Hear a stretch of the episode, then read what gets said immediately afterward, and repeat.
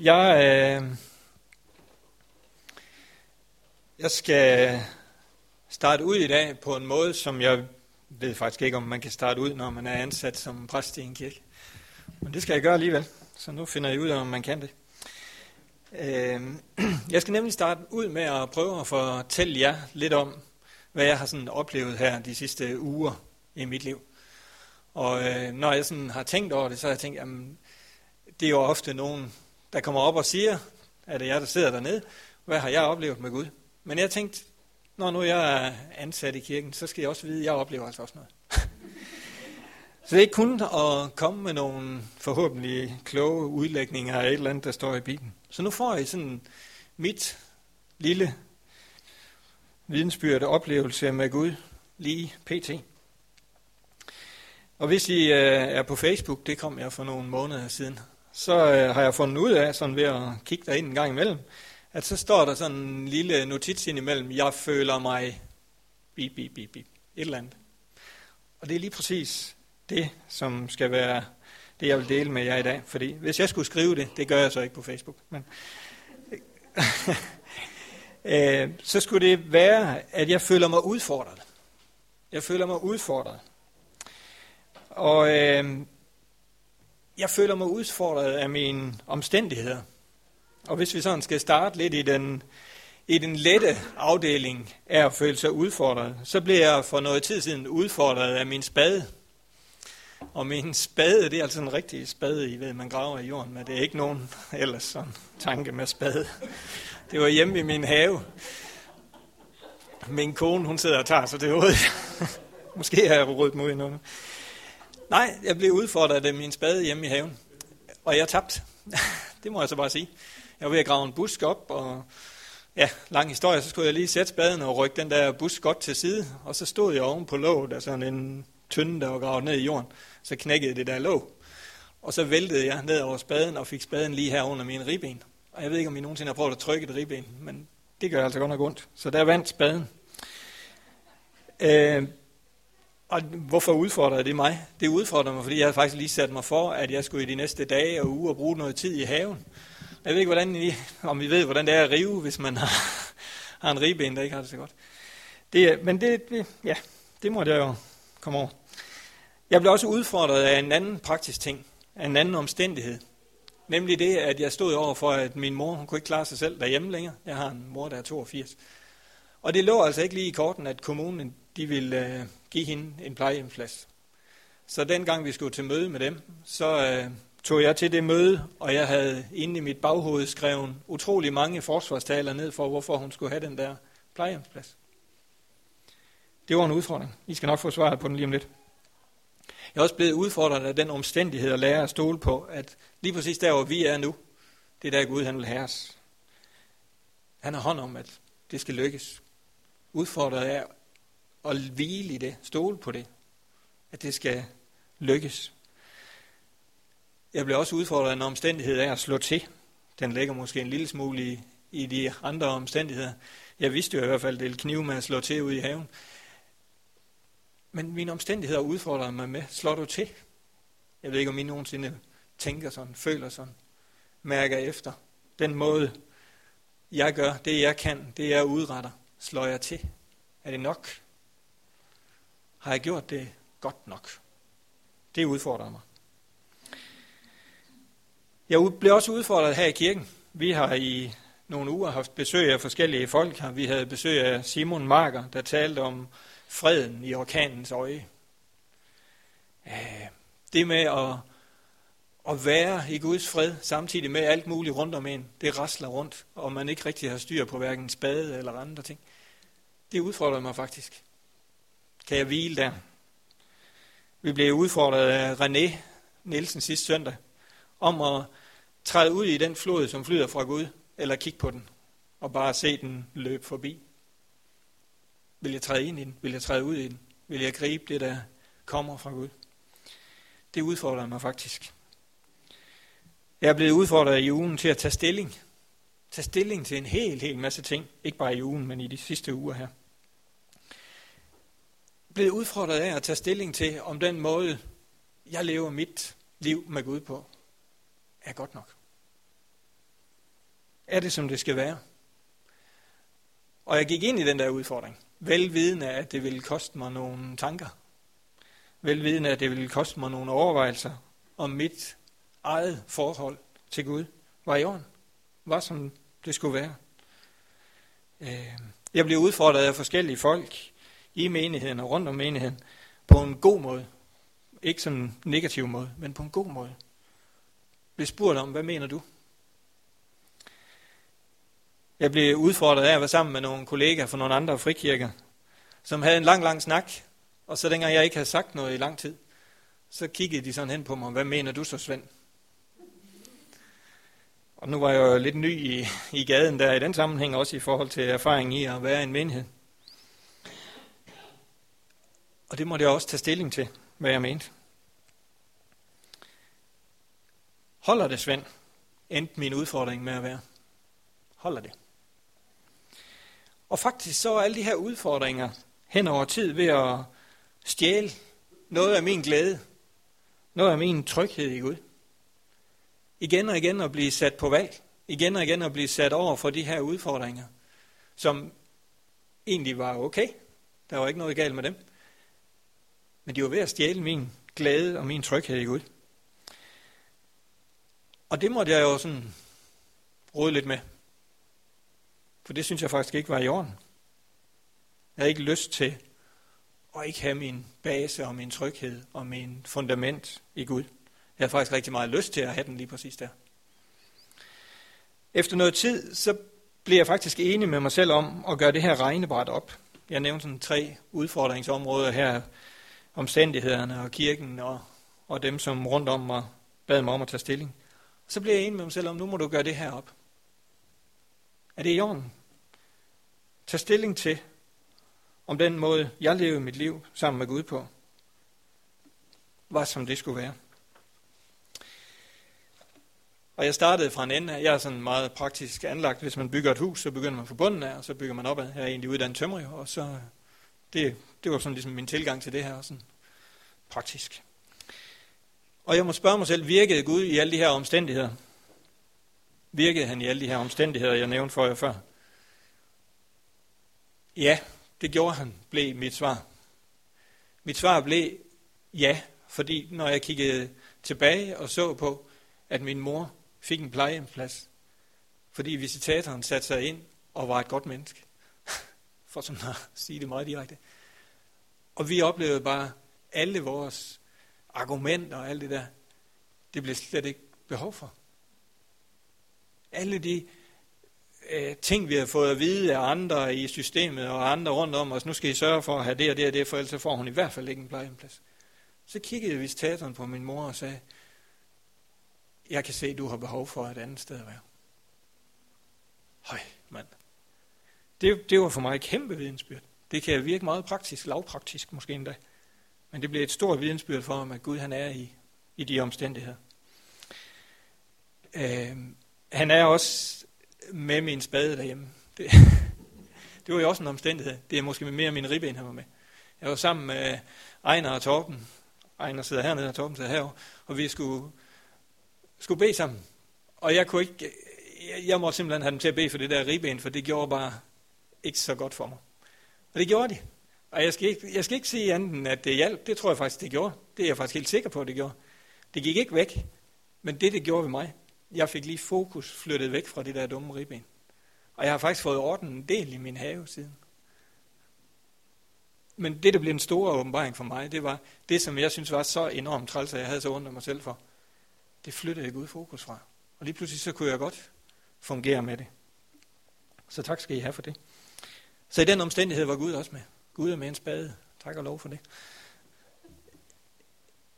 Virkede Gud i kirken, når jeg følte mig udfordret af de der mennesker, jeg nævnte før, som havde været her? Og hvad gjorde jeg med den udfordring? Kunne jeg gøre rede for, hvad jeg gjorde med udfordringen til mig? Fordi jeg, jeg oplevede udfordring. Jeg blev stillet på valg af de her mennesker, på en, på en god måde igen, ikke også? Jeg blev jo spurgt i søndags, vil du kigge på floden fra Gud, eller vil du træde ud i den og opleve, hvad Gud har til mig? Ja, jeg vil også være der. Jeg vil også være der. Men det er ikke sikkert, at jeg svømmer brystsvømning, ligesom ham ved siden af. Det kan godt være, at jeg svømmer på ryggen. Og det blev rigtig godt for mig at finde ud af. Udfordringen var ikke, hvordan gør jeg derude? Udfordringen var, om jeg vil være der. Og ja, det vil jeg jo. Og det kan godt være indimellem, at jeg har brug for at træde ned på bunden, for ikke at føle, at jeg drukner. Men jeg vil være der. Og det kunne jeg sige ja til. Så fandt jeg ro der også. Og så alle de her udfordringer, som mennesker rundt om mig stillede, kunne jeg se Gud i øjnene med de svar, jeg gav dem på alle spørgsmålene. Ja, det må jeg så sige, det tog mig et par runder med Gud og mennesker, og finde ud af, om jeg egentlig kunne det. Og det blev bare så klart for mig, at jeg havde jo en mening om både det ene og Jeg er rigtig god til at have en mening. Det tror jeg... Nej, jeg ved ikke, om jeg er god til det, men jeg vil i hvert fald gerne have det. Øh, jeg kunne jo nemt sætte op, jamen jeg synes, det er for positivt, og det er for negativt, eller det er for kritisk, eller det er for ukritisk, eller det er for snæversynet, eller det er for alt fagnende. Øh, var det det, jeg havde behov for at have en mening om? Det var det vel egentlig ikke. For mig så for enkelt set, så blev det skåret ud i fra, det tager vi lige igen, skåret ud i pap, da jeg nåede frem til, at Gud han bad mig om at finde ud af, hvad han mente. Hvad han mente om mig. Frem for, hvad jeg gik rundt og mente om alle mulige andre. Fordi det var lige præcis det, jeg var endt med at skulle tage stilling til. Hvad jeg mente om den og den og den og den. Det var ikke det, Gud han bad mig om. Han bad mig om at tage stilling til, hvad jeg mente om ham. Finde ud af, hvad han mente om mig. Og det var rigtig fedt at finde ud af, hvad Gud han mente om mig. Jeg læste et sted i den der proces om at finde ud af det. En, der sagde, Bibelen siger mere om, hvordan Gud forholder sig til dig, end om, hvordan du skal forholde dig til ham. Jeg har ikke studeret nøjere sådan og læst igennem, men Bibelen siger rigtig meget om, hvordan Gud han forholder sig til dig. Den siger rigtig meget om, hvordan han forholder sig til dig. Alt det her lange proces igennem nogle uger ledte mig frem til at faktisk igen finde, at jeg kunne stole på at være i Guds nærhed, og at jeg faktisk også var værdig til at være der. Fordi det var måske lige præcis det, der var blevet trikket, om jeg var værdig til at være i Guds nærhed. Om jeg var værdig til at opleve, hvad Gud han ville gøre. Og det gjorde mig fri til at møde det, der mødte mig fra alle sider, uden at skulle forsvare mig eller bevise noget. Men bare hvile i, at jeg var værdig til at være i hans nærvær. Og det var fantastisk godt at mærke igen. Og det frigjorde virkelig en forventningens glæde. Øh, en forventning om, at Gud han vil gøre noget. Gud han vil bruge mig, han vil bruge dig, han vil bruge alle dem, der har lyst til at være i hans nærhed, til at formidle hans rige på jord. Det frigjorde en forventningens glæde ud fra, at den var blevet bundet af, at jeg følte, at jeg skulle stå til regnskab. Og selvfølgelig skal vi stå til regnskab for Gud. Men jeg stod til regnskab med den tanke og klare konsekvens inde i mig, at jeg ville blive dømt og ikke fundet god nok. Og så var det lige pludselig ikke så rart at stå til regnskab, hvis den dom var fældet hele tiden i min tankegang. Og det, der drev mig, var det frygten for, hvad Gud han ville gøre som konsekvens. Så jeg endte op med sådan en, en sætning, at jeg frem for at skulle stå til regnskab, så bad Gud mig om at stå til rådighed. Stå til rådighed for ham. Stå til rådighed for at formidle, hvad han vil bede mig om. Stå til rådighed for de mennesker, han bad mig om at tjene. Stå til rådighed for de mennesker, han bad mig om at tjene sammen med. Alt det her, det har fyldt rigtig meget i mine tanker igennem nogle uger, det kan jeg godt mærke. Men mit, øh, hvad skal man sige, min tanke med at fortælle jer det, det er at give ud æren for, at alle de der tanker og alle de der menneskelige spind, jeg gik og lavede, dem fik jeg lov at blive fri af. Jeg fik lov til at se på, hvem Gud han var, og jeg fik lov til at se på, hvem Gud han synes jeg var. Og så handle derudfra. Og det var fantastisk. Det er fantastisk. Det er en halv lang indledning på en prædiken, fordi nu begynder prædiken nemlig. Den er selvfølgelig i sammenhæng med det, jeg lige har sagt. Vi skal kigge i Sefanias' bog. Og Sefanias' bog, det er ikke lige en af dem, jeg roder rundt i hver dag, det må jeg bare sige. Det er sådan lige før det nye testamente, der er lige et par bøger bagefter. Øhm, I Sefanias' bog, der skal vi kigge på kapitel 3 og vers 17. Og inden jeg læser det her vers for jer, så vil jeg gerne sige, det er skrevet på baggrund af de to andre kapitler i Sefanias' bog, som handler om dom og ødelæggelse. Som handler om, hvordan Sefanias forudsiger, at Jerusalem vil blive mere eller mindre jævn med jorden.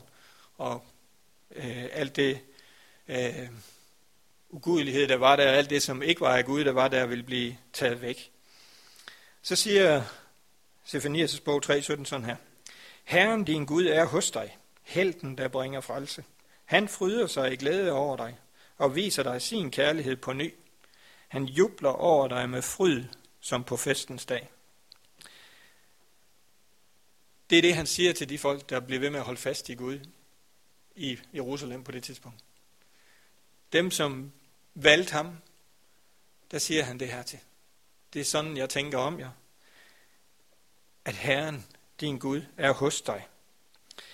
Og jeg skal hive fem ting ud af de her vers. De er ikke fem lange ting, det er fem korte ting. Øh, som skal være til opmundring for alle, som ønsker og høre, hvad Gud han vil sige om dem.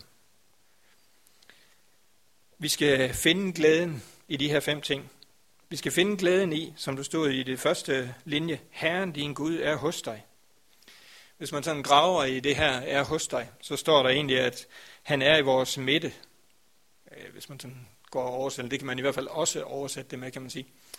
At Gud han er i vores midte. Han er midt i alt det hele. Og hvis vi sådan skal trække med en lille indledning med, så er det jo præcis det, som jeg havde brug for at mærke. Han er midt i alt det hele. Han er midt i alt det hele. Hvis du tager en, en cirkel, og så du sætter et nav i, eller en, en, noget igennem midten af den cirkel, og så drejer rundt, så kører det rigtig godt. Altså ligesom et hjul, der er centreret om en akse, ikke også? Hvis du flytter det her hul ud i siden af cirklen, så kører det her hjul rundt om aksen ikke særlig godt. Kan I følge billedet? Jeg burde selvfølgelig have lavet en træpind og en sådan et eller andet, men det har jeg ikke gjort. Jeg håber, I kan, I kan hænge på billedet. Så længe center i midten er der, og vi kører rundt om den, så går det rigtig godt. Når vi flytter væk fra center og sætter pinden igennem, så kører det rigtig dårligt, så bliver det hakke hakke ikke? Og det tror jeg er billedet på, hvad Gud han ønsker at sige med den her linje. At jeg er i jeres midte. Kør rundt om mig. Det er mig, der er centrum. Så vi kan finde glæden i at have Gud som centrum. Så stod der helten, som jo er udtryk igen for Gud. Helten, der bringer frelse. Han har magt til at frelse os. Gud, han ønsker at bringe frelse til os. Han ønsker at bringe den frelse, som ingenting andet kan. Vi kan finde rigtig meget medlidenhed rundt om i verden af mennesker omkring os. Vi kan finde rigtig meget medlidenhed. Men der er kun én, der kan bringe frelse. En, der kan lade den, har så øh, magt til at frelse os fra alt det, vi er, til at være i hans nærhed. Vi kan glæde os over og finde glæden i, at han har bragt os frelse. Han fryder sig over, nej, han fryder sig i glæde over dig. Han fryder sig i glæde over dig. Tænk, at Gud han glæder sig over dig og mig. Øh, han har skabt dig og ser dig som sin. Og han ønsker, at vi må lykkes. Han ønsker, at vi må lykkes. Han ønsker, at vi må lykkes med den gave, som livet det er. Øh, og jeg, jeg, jeg sad sådan her og tænkte, der er også nogle steder, der står, at han jubler over os. Øh, det står lidt senere også i det her vers. Det, det er da fantastisk, at Gud han glædes over os. Hvad, hvad gør en far over sine børn? Men Han glædes over dem. Der står i Efeserne 3, 14. Her skal jeg lige have sådan en lille parentes. Hvis I slår op i den udgave, jeg har af Bibelen, så findes vers 14 ikke. Er det ikke mærkeligt? Det går fra 13 til 15. Det fandt jeg lige ud af.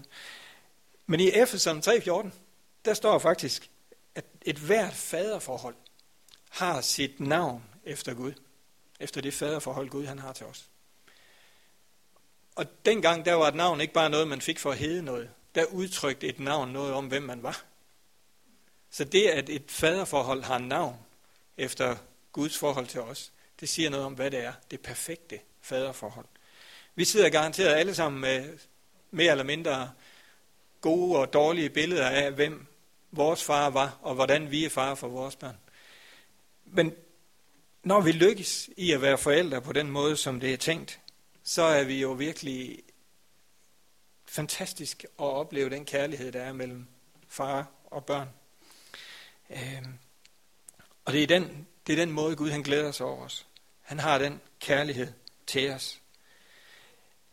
Vi kan jo godt, det kan jeg i hvert fald, jeg ved ikke, hvordan I har det med jeres børn, hvis I har børn. Jeg kan jo godt frustreres lidt over mine børns handlinger. Nogle gange.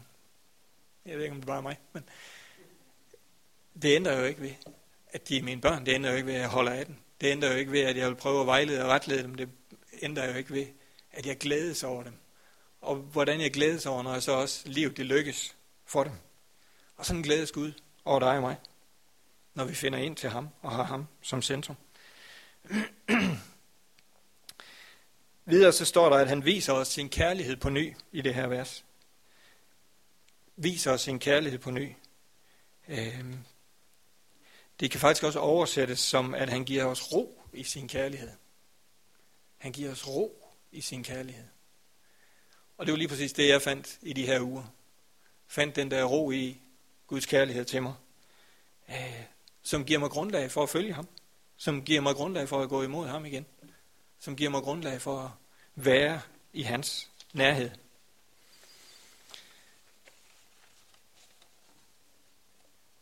Den femte ting, det har jeg lige været inde omkring, at han jubler over os, som der står i den sidste linje i vers 17 her. Han jubler over os. Lyt til Guds jubel over dig, når du er i hans nærhed. Øh, vi kan jo tage, vi kan tage høre og bøffer på, og så kan vi jo lytte til alt muligt, der kommer igennem dem, vi sætter på af forskellige ting. Indimellem så tror jeg, vi har brug for at, at stille bare lytte til, at Gud han holder af os. Gud han elsker os, Gud han frydes over os, når vi er i, i hans nærhed.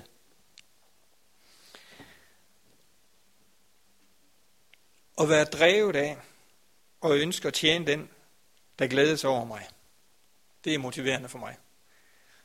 At det at vide, at Gud han glædes over mig, det motiverer mig til at holde fast i ham, men det motiverer mig også til at tjene ham. Det motiverer mig til at finde hans vilje for mig øh, lede efter den glæde hos ham.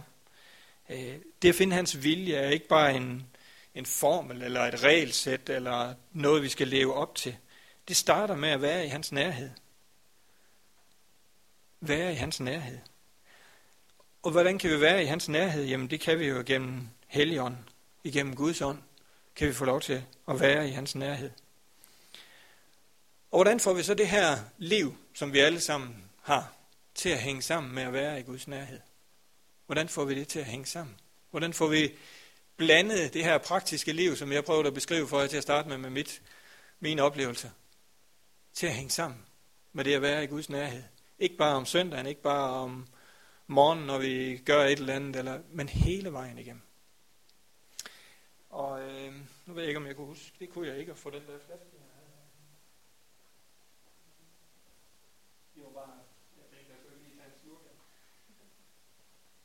Det her,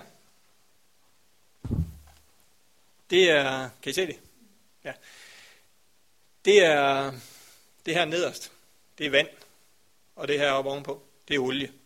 Ganske almindelig rapsolie måske. I hvert fald sådan noget madolie. Og hvis nu jeg skal sige, at det her nede, det kunne være, det kunne være livet. Det kunne være mit liv med alt det, det indeholder. Alle mine mærkelige omstændigheder og problemstillinger. Det her det er Gud. Så kan vi jo nogle gange have det sådan, at Gud han lægger låg på livet. Vi føler i hvert fald, at det er sådan der, at Gud han lægger låg på vores liv. Vi føler os trygge. Hvordan får vi sammenhæng imellem de to ting her? Jeg ved ikke, hvor meget I ved om fysik og sådan noget, men det er svært at blande det her vand og olie. Det har stået hele formiddagen eller morgenen, eller hvad man nu siger at det bliver ved med at stå sådan her. Det prøver vi. Det var godt lov, det hold. Ja, det virkede, Lev. Simpelthen. Så vi lige stå herovre. Det virkede at ryste. Så fik vi det i hvert fald blandet. Men uh, nu kan jeg jo sådan lige holde lidt øje med den. I kan allerede se det nu. Hvad sker der? Ja, det skilles her igen. Jeg kunne faktisk ikke blande det ved at ryste. Jeg kunne godt, jeg kunne godt få noget af olien ned og rode rundt ned i vandet, men det skiltes bare igen. Og nu ligner det, bortset fra lidt luft i vandet nedenunder, nu ligner det faktisk det, jeg havde før. Hvordan i verden får jeg det blandet? Ja, det skulle man jo ikke tro. Det kan man heller ikke, medmindre man har noget, der hedder emulgator. Emulgator, det laver de op i Grænsted, hvor jeg kommer fra. På en fabrik, der startede af Danisco, eller i hvert fald har udviklet den side af den med, fra Danisco. Emulgator, det gør det, at vandet får evnen til at binde olien. Vandet får evnen til at binde olien. Kemien, det må jeg snakke med jeres gamle fysiklærer om. Men det er i hvert fald det, man gør. Det er det, der gør, at vi kan, kan have mayonnaise og alle mulige andre ting, som er en blanding af vand og, og fedtstof i en eller anden udstrækning. Så det her, nu havde jeg ikke noget emulgator, fordi det, kunne, det, det havde de ikke nede i Rema. jeg ved ikke lige, hvordan man får fat i sådan noget. Øh, så jeg, jeg, det kunne altså være rigtig sjovt at hælde en dråbe eller fire i, og så, tup, så kunne det blandes. Men hvis nu vi lige sådan en kort øjeblik vender tilbage til Leo, og hans forslag om at ryste det her, så var det jo egentlig godt tænkt af en mand i Leos alder, ikke også? øhm, og er det ikke bare så tit det, vi gør med vores, med vores liv og med Gud? Vi ryster helt vildt for at få ham der Gud blandet ind i alting. Eller vi ryster måske endda Gud, for at vi kan blandes med ham. Så sætter vi os ned igen. Du tror ikke, Gud han kan blive rystet? Det tror jeg nok godt, han kan. Øhm, det jeg vil sige med det, det er selvfølgelig, at vi kæmper helt vildt for det. Vi kæmper for at få det til at lykkes. Men hvis nu vi skal have den her emulgator blandet i det her, for at få det til at hænge sammen, hvad er det så, vi skal blande i os og vores forhold til Gud, for at det kommer til at hænge sammen? En gang til. Søndagsskolesvart. Ja, det læser jeg ikke. Jeg, jeg har ikke gået i søndagsskole, det må jeg bare erkende. Nå, okay. Jesus, ja. Ja. Mit svar i dag, det er næsten det samme. Det er nemlig Helligånden. At hvis vi får Helligånden med ind i vores liv, så tror jeg, det vil lykkes for at blande mit liv sammen med det liv, Gud han har tænkt til os. Lige pludselig så bliver det her vand blandet med det fantastiske olie, og lige sådan bliver lige pludselig mit liv blandet med det Gud han har tænkt. Når Guds ånd får lov til og give mig evnen til at connect med Gud. Få sammenhæng med Gud. Bland Gud ind i hele mit liv. Tør at kigge ham, eller tage ham med ind i det hele, kan vi sige, ikke også? Selv, selv spaden bliver en lille smule hellig, kan man sige. Og for mig så er det her sådan et, et fantastisk billede på, at jeg kan kæmpe helt vildt, og så kan jeg mig sætte mig tilbage og så erkende, når der er gået lidt tid. Det lykkes heller ikke. Men når jeg får Guds ånd med indover, så vil det lykkes. Så vil det lykkes for mig at blande mit liv og det Gud, han har for mig, sammen. Der er det sjove ved det, at, at det, når man blander emulgator i, så er det vandet, der ændrer en lille smule egenskab, så det kan binde sig til olien. Øh, bare for at sige, når vi beder Guds ånd om at komme ind i os, så er det ikke Gud, der ændrer sig. Så er det os, der bliver i stand til at rumme Gud. Så er det os, der bliver i stand til at have forbindelse med ham. Så er det os, der bliver i stand til at leve et liv i tro. Et liv i efterfølgelse. Et liv, der vender om fra at gå den vej, til at gå den vej, hvor Gud han også er. Ikke i egen kraft, fordi vi kan kæmpe os derhen igen og igen og igen. Men nu får vi lige pludselig Guds ånd med i det. Vi får, får det, der skal til, for vi laver den der vending og går den anden vej. Vi får lov til at opleve hans ånd. Og så udløses der en helt ny energi, en helt ny tro, en helt ny motivation og et helt nyt syn på, hvordan Gud han ser på os. Amen. Vi skal bede sammen. Far i himlen, jeg beder om, at nu i de næste minutter her, at vi hver især må få lov til at, at tage stilling til og invitere dig ind i vores liv her. Få lov til at invitere dig ind i alle de ting, vi råder med. Uanset om vi kender dig og har levet med dig i, i lang tid, så har vi brug for at gøre det her. Så har vi brug for igen og igen at bede dig om med din ånd og røre ved os, så vi bliver i stand til at leve sammen med dig og efter dit hjerte, far. For jeg beder om, at du vil give os ro nu i tanker og sind og i hjerte til at mærke dig. Og for jeg beder også for nadverstunden her, at det ikke må bare blive ritualet her, men at det også må blive, blive den handling, hvor vi kan få lov til at udtrykke og mindes, hvad det var, du gjorde for os, så vi kan få lov til at få din ånd, så vi kan få lov til at træde ind i dit nærvær, ind bag ved det forhæng, som ellers var imellem dig og os her. Amen.